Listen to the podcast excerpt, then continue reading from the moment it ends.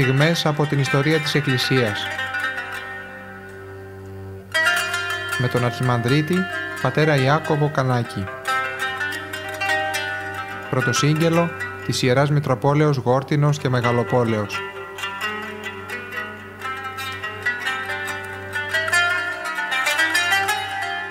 Η εκκλησιαστική ιστορία είναι μία πραγματικότητα. Έχουμε ξεκινήσει την προσπάθεια να ξετυλίγουμε το νήμα αυτό της ιστορίας και βρισκόμαστε μετά την Πεντηκοστή, όταν η Εκκλησία έχει γίνει ήδη αποτελείται από μία ομάδα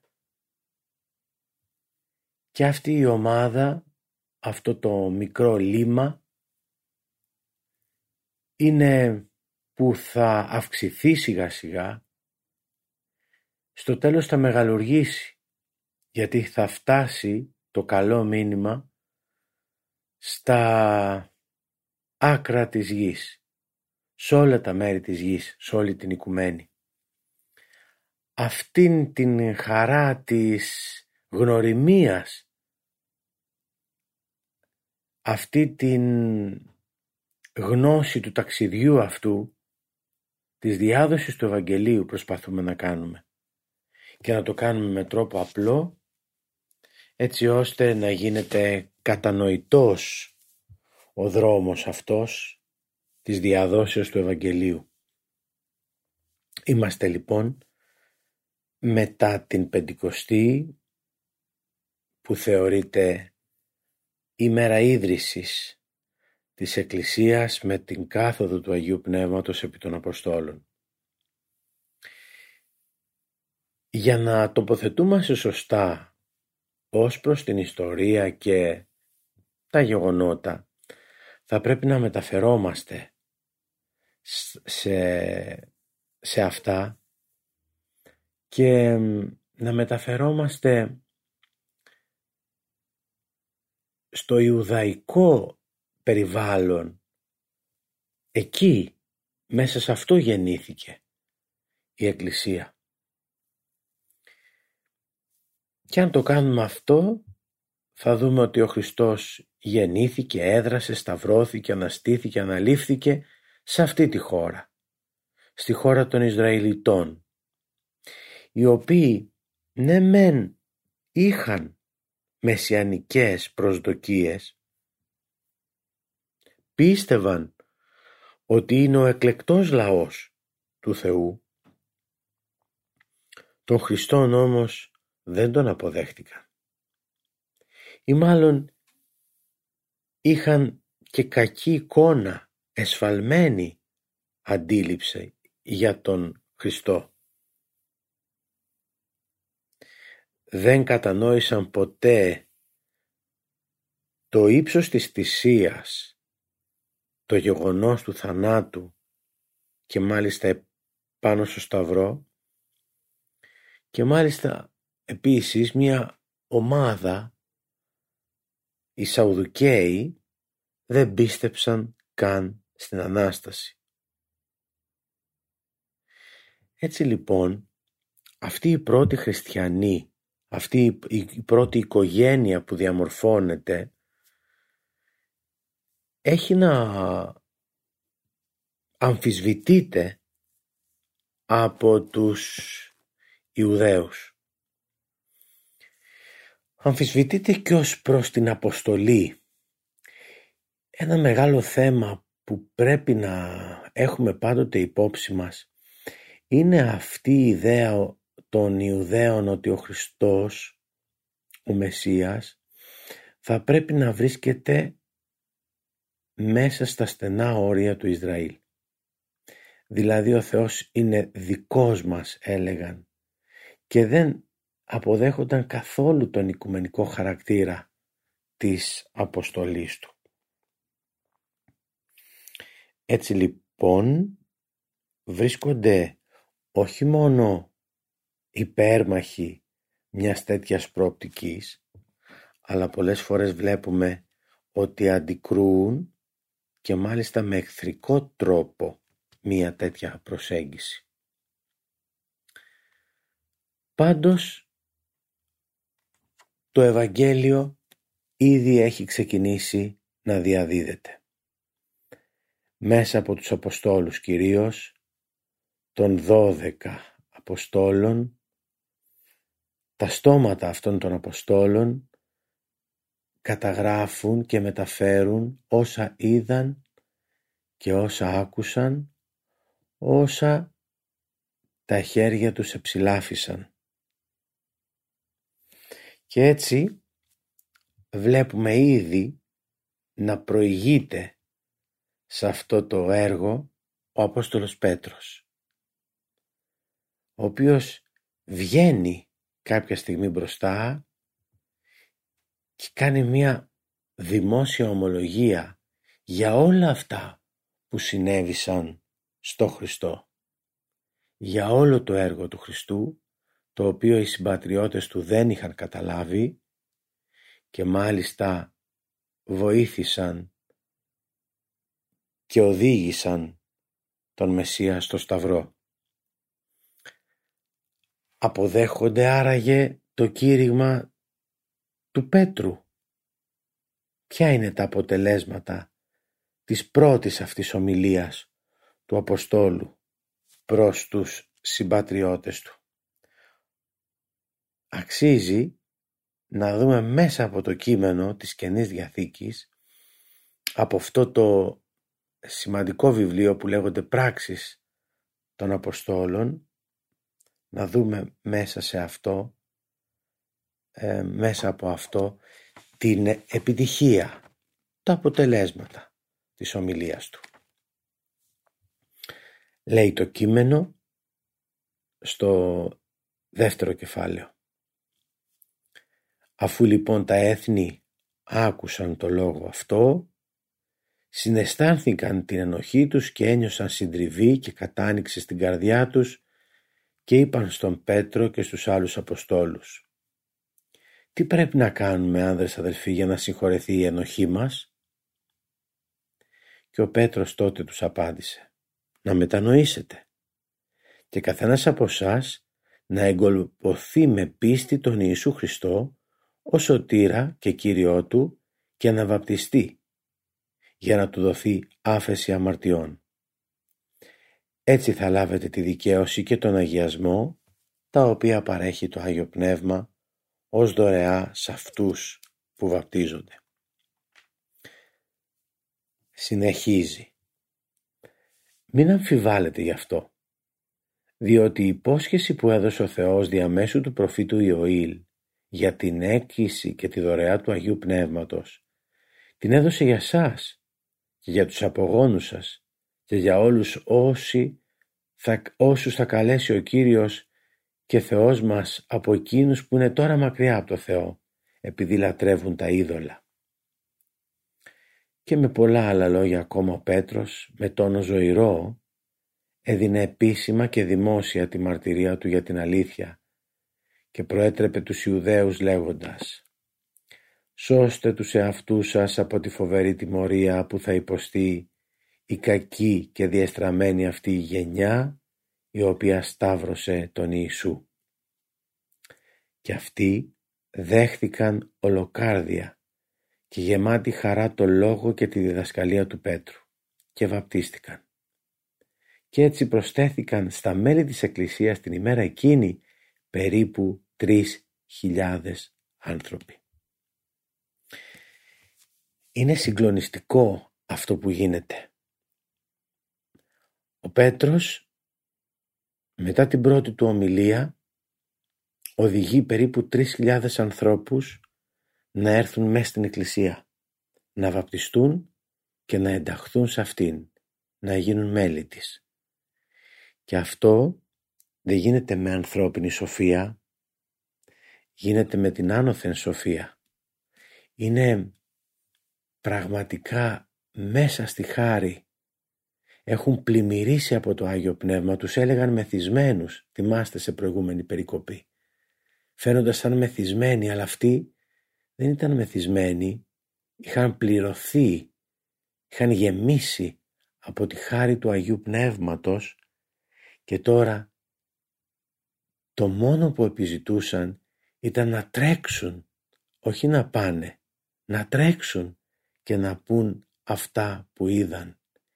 Είναι η ώρα μετά από αυτόν τον φόβο που ένιωσαν μετά τη σύλληψη του Χριστού και τη θανάτωσή του, που κρύφτηκαν κατά τα Ιερά Κείμενα και την υμνολογία της Εκκλησίας. Έχει αποτυπωθεί «Πέπαυτε τόλμα μαθητών», θυμάστε ψάλουμε.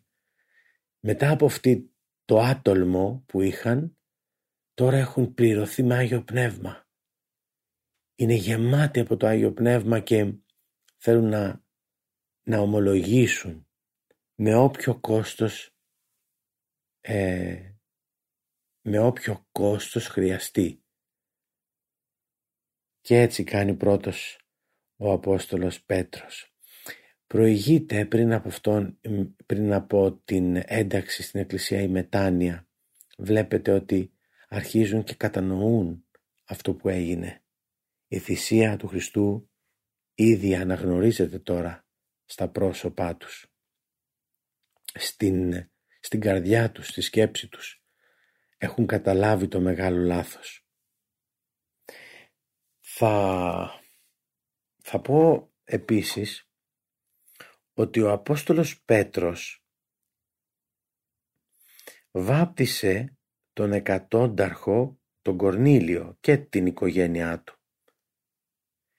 Και άλλοι, όπως ο διάκονος ο Φίλιππος, κήρυξε στη Σαμάρια και έφερε κοντά στο Χριστό τον Αιθίωπα, τον αξιωματούχο της Κανδάκης, της βασίλισσας. Ήδη δηλαδή εκτός από τον Πέτρο και άλλοι ξεκινούν να μιλούν και να διαδίδουν το μήνυμα. Από τη μία έχουμε τη ζωή των πρώτων χριστιανών, οι οποίοι ζουν έτσι ενενή στόματι και μια καρδία, όπως λέμε. Ζουν πολύ οικογενειακές στιγμές. Και από την άλλη, αυτή η ζωή των πρώτων χριστιανών γίνεται η αιτία, η αφορμή και η αιτία και άλλοι άνθρωποι ειδωλολάτες να προσέρχονται. Δηλαδή, δεν ήταν μόνο τα λόγια, τα κηρύγματα, αλλά τα ίδια τα πρόσωπα των χριστιανών, των λίγων αυτών χριστιανών, οι οποίοι τι έκαναν? Όταν κατέβαιναν κρυφά στην κατακόμβη, κρυφά σε κάποια μέρη, τέλος πάντων, όπου συνέρχονταν, όπου γινόταν η σύναξη, για να ξανατελέσουν εκ νέου τον μυστικό δείπνο. Εκεί, όταν τελειώνουν αυτό το μυστήριο και την μετάληψη του σώματος και αίματος, τα ίδια τα πρόσωπά τους είναι τόσο φωτεινά που οι άνθρωποι τους κοιτούν και λένε πώς είναι τόσο φωτεινοί και πώς είναι τόσο γαλήνοι, πώς είναι τόσο ήρεμοι. Θα πάμε κι εμείς, λένε οι ειδωλολάτρες. Θα πάμε κι εμείς κάτω εκεί που πηγαίνουν εκεί στη σύναξή τους, γιατί θέλουμε να έχουμε κι εμείς αυτή τη χαρά. Τη χαρά που δίνει ο Χριστός. Και πολλοί από αυτούς οι ειδωλολάτρες κατέβαιναν κάτω στις κατακόμβες, είπαμε, ή όπου αλλού συνάζονταν οι πρώτοι χριστιανοί, και μετά την πρώτη επικοινωνία τους μαζί τους ζητούσαν αυθόρμητα να βαπτιστούν. Και έτσι γινόταν η Εκκλησία συνεχώς να αυξάνει. Θα το δούμε και αργότερα αυτό, όταν θα έρθουν οι διωγμοί, ότι μετά την θυσία κάποιου, το αίμα του οποίου έπεφτε κάτω στη γη πότιζε τη γη και ταυτόχρονα πότιζε καρδιές ανθρώπων που πλησίαζαν. Δηλαδή η θυσία κάποιου γινόταν κίνητρο πολλοί άνθρωποι να έρθουν κοντά στη νέα πίστη, στο χριστιανισμό. Θα σας πω πρώτα σε αυτό το σημείο το πώς ήταν έτσι μεταξύ τους οι χριστιανοί και μετά θα προχωρήσω να πω και λίγο παρακάτω, να πω για τη δυσκολία που προέκυψε ως προς τον Ευαγγελισμό των πιστών, κυρίως προς τα έθνη των εξεθνών που λέμε χριστιανών, και τη σύγκρουση που υπήρχε που οδηγεί στην Αποστολική Σύνοδο.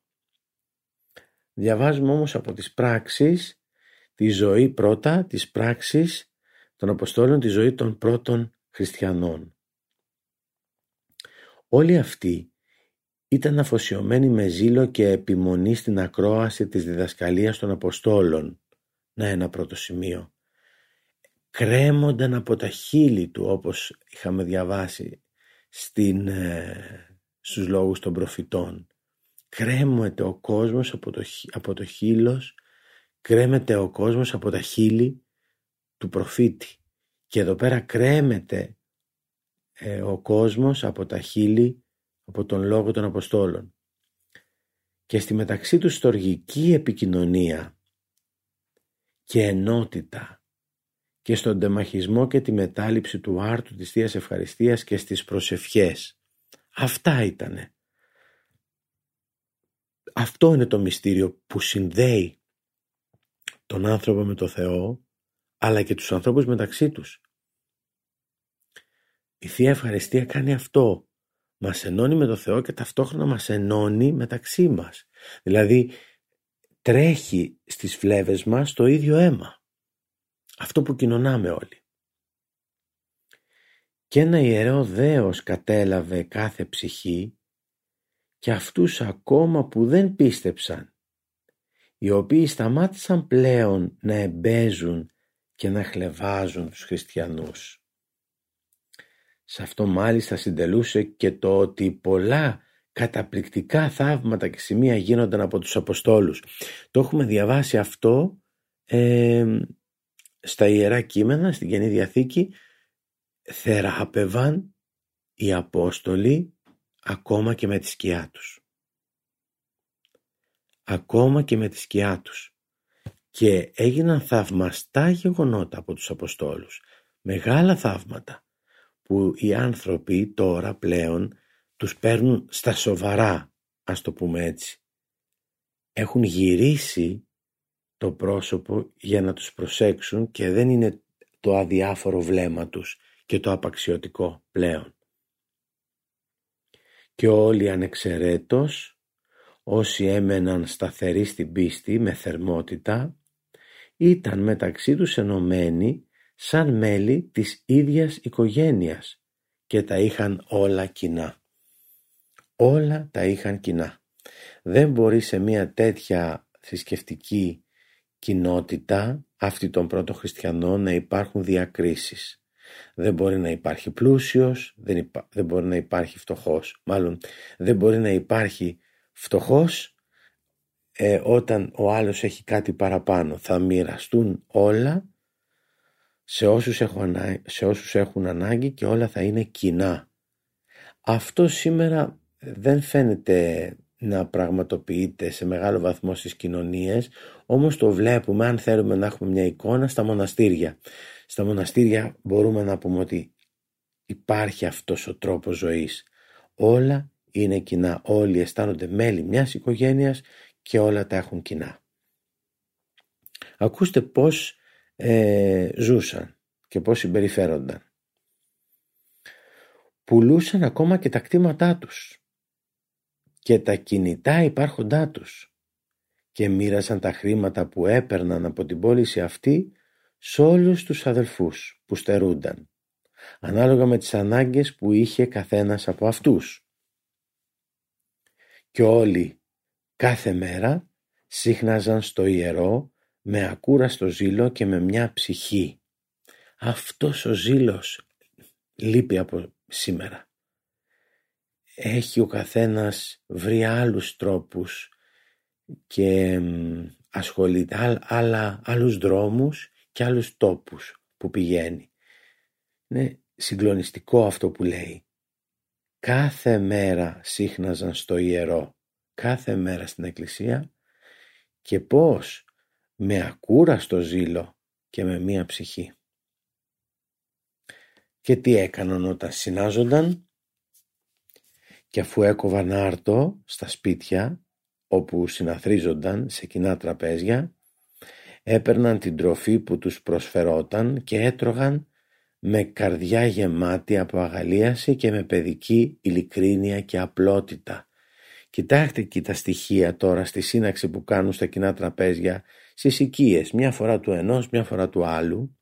Εκεί έπαιρναν την τροφή που τους έδιναν οι άλλοι και έτρωγαν με καρδιά γεμάτη από αγαλίαση και ειλικρίνεια, παιδική και απλότητα. Δοξολογούσαν τον Θεό για την ειρηνική αυτή και αφοσιωμένη ζωή τους και απολάμβαναν την εκτίμηση και την εύνοια του λαού. Και ο Κύριος προσέθετε κάθε μέρα νέα μέλη στην Εκκλησία Του, εκείνους που σύμφωνα με την πρόγνωσή Του ήταν προορισμένοι να σωθούν. Βλέπουμε λοιπόν αυτή την μεγάλη αγάπη, το σύνδεσμο της αγάπης που λέγαμε για τους Αποστόλους και ψάλουμε, συνδεόμενοι οι Απόστολοι. Αυτός ο σύνδεσμος της αγάπης είναι τώρα που ενώνει τους πρώτους χριστιανούς και τα πρόσωπα, όπως είπα πριν, γίνονται αφορμή και αιτία να μεγαλώνει η Εκκλησία, να προσέρχονται οι ειδωλολάτρες και να γίνονται χριστιανοί. Πάμε λίγο πάλι να δούμε ποια είναι η σύσταση των χριστιανών στα Ιεροσόλυμα. Οι χριστιανοί στα Ιεροσόλυμα αποτελούνται από Ιουδαιοχριστιανούς, οι οποίοι είναι Ιουδαίοι που προσήλθαν στον χριστιανισμό, αλλά έχουν έντονα μέσα τους την τήρηση του Δεκαλόγου, του Μωσαϊκού νόμου. Όμως έχουμε και μια μεγάλη μάζα τώρα, μεγάλο μέρος ανθρώπων, οι οποίοι έρχονται εξ εθνών. Ακόμα και σε αυτή τη Γαλιλαία, θυμάστε πώς την ονομάζουμε, Γαλιλαία των εθνών. Και από αυτούς λοιπόν ξεκινούν και προσέρχονται στην Εκκλησία. Και εδώ ξεκινάει ένα θέμα. Υπάρχει μία διαφωνία στα όρια της σύγκρουσης μεταξύ των μεν και των δε. Και είναι αλήθεια ότι αυτό το πλήθος των χριστιανών, των ιδεοχριστιανών και των εξεθνών χριστιανών έχουν εκπροσώπους. Ο κυριότερος εκπρόσωπος των Ιουδαιοχριστιανών είναι ο Πέτρος, ο Απόστολος. Και των άλλων, των χριστιανών που έρχονται από τα έθνη, στους οποίους θα πάει προσήλυτοι είναι αυτοί, έτσι τους λέμε, στους οποίους θα πάει κυρίως να μιλήσει ο Απόστολος Παύλος, ορίζουν αυτά τα δύο. Από τη μία είναι ο Πέτρος και από την άλλη είναι ο Παύλος. Να πούμε ότι ένα σημαντικό, θα πούμε στην πορεία πως λύθηκε αυτό, στην Αποστολική Σύνοδο, αλλά και ένα άλλο να σημειώσουμε σημαντικό, ότι έχουμε μία διασπορά, μετάδοση του Ευαγγελικού Μηνύματος όταν προκύπτουν οι διωγμοί των Ισραηλιτών εναντίον των χριστιανών των Ιεροσολύμων και της Ιουδαίας. Μιλάμε για το 37 περίπου μετά Χριστόν. Διώκονται οι χριστιανοί και για να γλιτώσουν αναγκάζονται να πάνε σε άλλες περιοχές. Αλλά και εκεί που πάνε, στις άλλες περιοχές, μιλούν για αυτό που πιστεύουν. Και έτσι τι γίνεται? Αυτή η φυγή τους, η αναγκαστική φυγή τους, η μετανάστευσή τους γίνεται αιτία να διαδίδεται το Ευαγγέλιο. Έτσι έχουμε σημαντικά κέντρα χριστιανισμού τώρα εκτός Ιεροσολύμων, και ένα από αυτά είναι η Αντιόχεια. Εκεί θα γίνει κέντρο του χριστιανισμού η Αντιόχεια. Να πούμε ότι ο Παύλος που αναφέραμε πριν ήταν φοβερός διώκτης του χριστιανισμού. Τον λέγαν Σάβλο πρώτα, και αυτός πηγαίνει όπου ακούει ότι υπάρχει χριστιανός, πηγαίνει για να αναλάβει δράση και να εξουδετερώσει αυτήν την νέα, ας την πω, ιδεολογία όπως τη βλέπανε τότε. Όμως πηγαίνοντας προς τη Δαμασκό με σκοπό τη σύλληψη των χριστιανών που είχαν καταφύγει εκεί, δέχεται, βλέπει ένα όραμα, και από τότε έχουμε τη μεταστροφή του με αυτό το αξιοθαύμαστο τρόπο, και όχι μόνο σταματά να γίνεται διώκτης του χριστιανισμού, αλλά θα γίνει ο πρώτος αυτός ιεραπόστολος ο οποίος θα γυρίσει όλο τον τότε γνωστό κόσμο μιλώντας για τον Χριστό που δεν γνώρισε αλλά που του αποκαλύφθηκε. Και αυτό που λέω το δεν γνώρισε το τονίζω διότι πάντοτε σε όλες τις ιεραποστολικές του περιοδίες που θα δούμε αργότερα, αυτό που μόνιμα τον αμφισβητούσαν αυτοί που τον ακούγαν είναι ότι «Μα μην ακούτε τον Παύλο, ο Παύλος δεν είναι εκ των 12 Αποστόλων, δεν τον είδε το Χριστό, δεν είχε αυτή την ιδιαίτερη ευλογία». Και όπου πήγαινε και μιλούσε για τον Χριστό και είχαμε δημιουργία μιας καινούργιας εκκλησίας, μετά από λίγο είχαμε την αμφισβήτηση από τους κατοίκους εκείνους, τους θρησκευτικούς ταγούς της κάθε περιοχής, ότι μην ακούτε και μην πιστεύετε τον Παύλο διότι δεν έχει το χάρισμα που έχουν οι υπόλοιποι μαθητές, δεν είδε το Χριστό. Υπάρχει λοιπόν εκείνος ο Παύλος ο οποίος διδάσκει, ξεκινά και αυτός να διδάσκει παράλληλα με τον Πέτρο, και προκύπτει ένα ζήτημα. Για τους μεν Ιουδαιοχριστιανούς δεν είπε κάποιος να μην τηρούν τον νόμο του Μωυσέως ούτε την περιτομή να αποφεύγουν.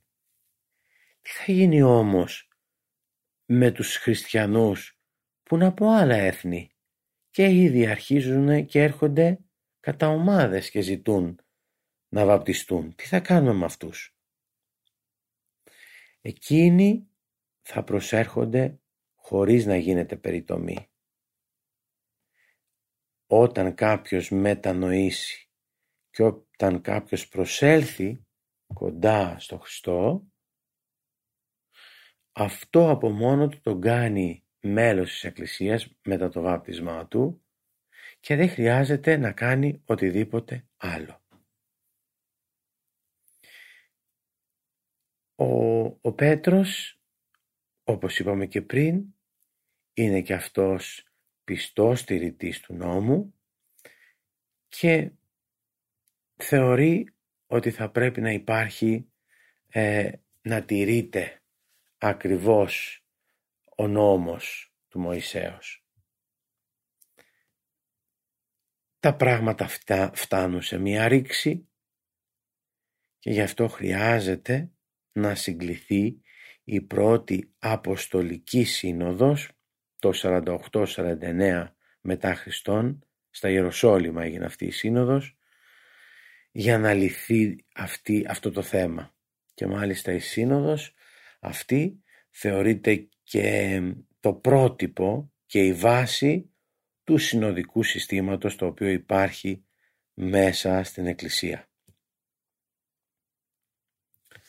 Στη σύνοδο αυτή, στην οποία παίρνουν μέρος, συμμετέχουν ο Παύλος, ο Βαρνάβας, ο Τίτος, οι πρεσβύτεροι της Εκκλησίας των Ιεροσολύμων, φυσικά και ο Παύλος, ύστερα από διάλογο, επικράτησαν οι απόψεις των Αποστόλων Παύλου και Βαρνάβα, οι οποίες έγιναν δεκτές και από τους υπολείπους, γιατί έτσι κάνουμε στο συνοδικό σύστημα. Η γνώμη των πλειώνων θα είναι αυτή που πρέπει να υπερισχύσει.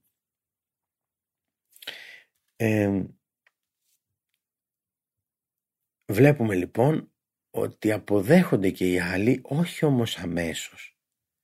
Χρειάζεται πραγματικά και ένας χρόνος εύλογος για να αφομοιωθούν οι αποφάσεις της συνόδου αυτής. Και επαναλαμβάνω, είναι φυσικό αυτό. Είναι φυσικό όταν υπάρχει μία συνείδηση, ας το πω θεολογική, εκκλησιαστική, για κάποιο ένα θέμα, για κάποιο θέμα συγκεκριμένη, είναι πολύ δύσκολο κάποιος αμέσως να αλλάξει όλο αυτό που είχε χτιστεί μέσα του.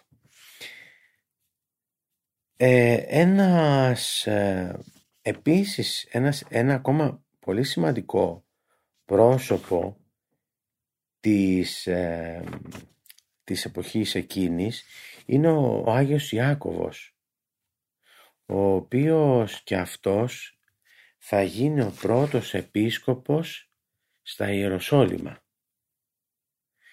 Και θα οργανώσει την εκκλησία αυτή των χριστιανών. Αυτός θα αποδεχθεί την αποδέσμευση των εξεθνών χριστιανών από τις διατάξεις του νόμου.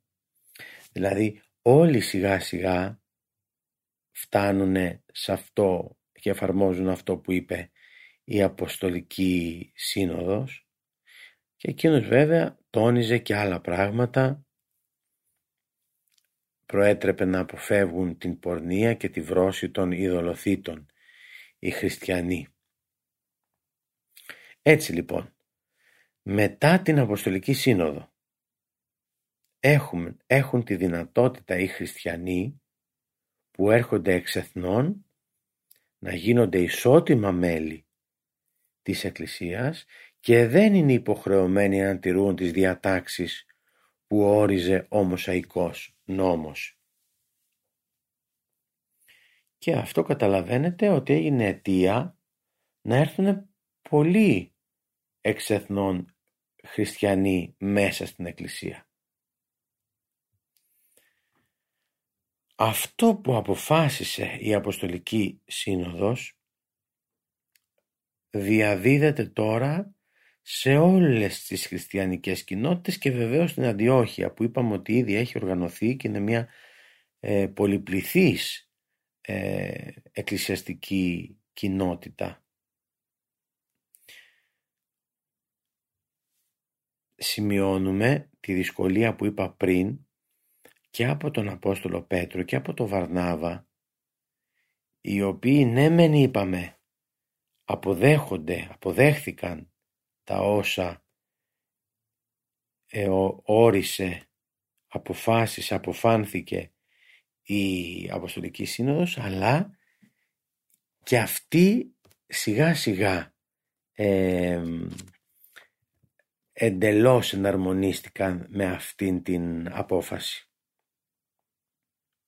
Χρειάστηκε δηλαδή ο Απόστολος Παύλος να ξαναθυμίσει, όταν χρειάστηκε, στον Πέτρο τα όσα με τη χάρη του Αγίου Πνεύματος είχαν αποφασίσει στην Αποστολική Σύνοδο.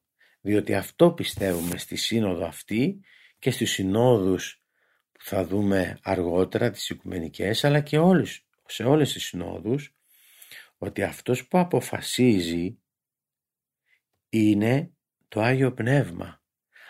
Αυτό έρχεται και φωτίζει τους ιεράρχες και εκείνοι αποφαίνονται μετά αλάνθαστα για τα ζητήματα που απασχολούν τη σωτηρία της ψυχής των χριστιανών. Έτσι λοιπόν βλέπουμε ότι η Εκκλησία σιγά σιγά αυξάνεται. Η Εκκλησία γίνεται δυνατή, πάβει να υπάρχει αμφισβήτησή της από τους Ιουδαίους και τους ειδωλολάτρες. Θα δούμε αργότερα ότι θα υπάρξει βέβαια και σύγκρουση μεγάλη, αλλά πώς να το πω, βγαίνει η Εκκλησία στο προσκήνιο. Δηλαδή το μήνυμά της είναι τώρα γνωστό και διαδίδεται δημόσια. Δεν είναι ένα κρυμμένο μήνυμα κάπου. Το έχουν φανερώσει οι Απόστολοι στον κόσμο και είναι τόσο δυνατός ο λόγος, ο θεολογικός που εκφράζουν, ο οποίος συνοδεύεται και με θαύματα. Γίνονται πάρα πολλά θαύματα, τέρατα και σημεία, δηλαδή πράγματα μεγάλα θαύματα σε παραλίτους, σε ασθενείς, σε τυφλούς, που πλέον συνοδεύεται ο λόγος και με το θαυμαστό γεγονός. Οπότε αφοπλίζεται και ο κόσμος και προσέρχεται, πιστεύει δηλαδή σε αυτή τη νέα αλήθεια. Δεν θέλω να προχωρήσουμε ακόμα περισσότερο σήμερα. Θα ήθελα να μείνουμε εδώ. Σήμερα σας είπα για το ότι η ομιλία πρώτου του Αποστόλου Πέτρου έχει τεράστια επιτυχία, ας την πούμε έτσι, με 3.000 ανθρώπους οι οποίοι έρχονται στην Εκκλησία για να γίνουν μέλη της. Έχουμε από την άλλη, σας είπα, για τη ζωή των πρώτων χριστιανών, αυτή την εγκαρδιότητα που είχαν μεταξύ τους, αυτή την παιδική ειλικρίνεια, όπως την λέει το κείμενο, την απλότητα που είχαν μεταξύ τους, έτρωγαν μαζί, η σύναξη γινόταν σε σπίτια, έκοβαν το ψωμί, είχαν πάλι αναβίωση του μυστικού δείπνου εκ νέου, και αυτό είναι που ενώνει εκείνους με το Θεό, αλλά τους ενώνει και μεταξύ τους με το σύνδεσμο της αγάπης. Σας είπα για τη δυσκολία που υπήρχε μεταξύ δύο τάσεων, των Ιουδαιοχριστιανών και των χριστιανών εξεθνών, που πρέπει να βρουν τον τρόπο συνύπαρξής τους, αφού τους ενώνει εκείνη η πίστη, αλλά οι μεν πρώτοι είναι πιστοί τηρητές του Μωσαϊκού νόμου. Χρειάστηκε λοιπόν να γίνει Αποστολική Σύνοδος με την παρουσία όλων των Αποστόλων και τελικά να δοθεί η λύση αυτή, ότι οι εξεθνών δεν χρειάζονται την πίστη τήρηση του νόμου και την περιτομή, και με αυτόν τον τρόπο προχωρά η ιστορία της Εκκλησίας. Θα μας δοθεί ευκαιρία να ξεκινήσουμε την επόμενη φορά και να αναφέρουμε τις περιοδίες του Αποστόλου Παύλου, διότι αυτός έχει αυτό το ανοιχτό πνεύμα, που έλαβε με το φωτισμό του Αγίου Πνεύματος. Είναι αυτός που είπαμε αποδιώκτης, γίνεται υπερασπιστής και ιεραπόστολος μεγάλος.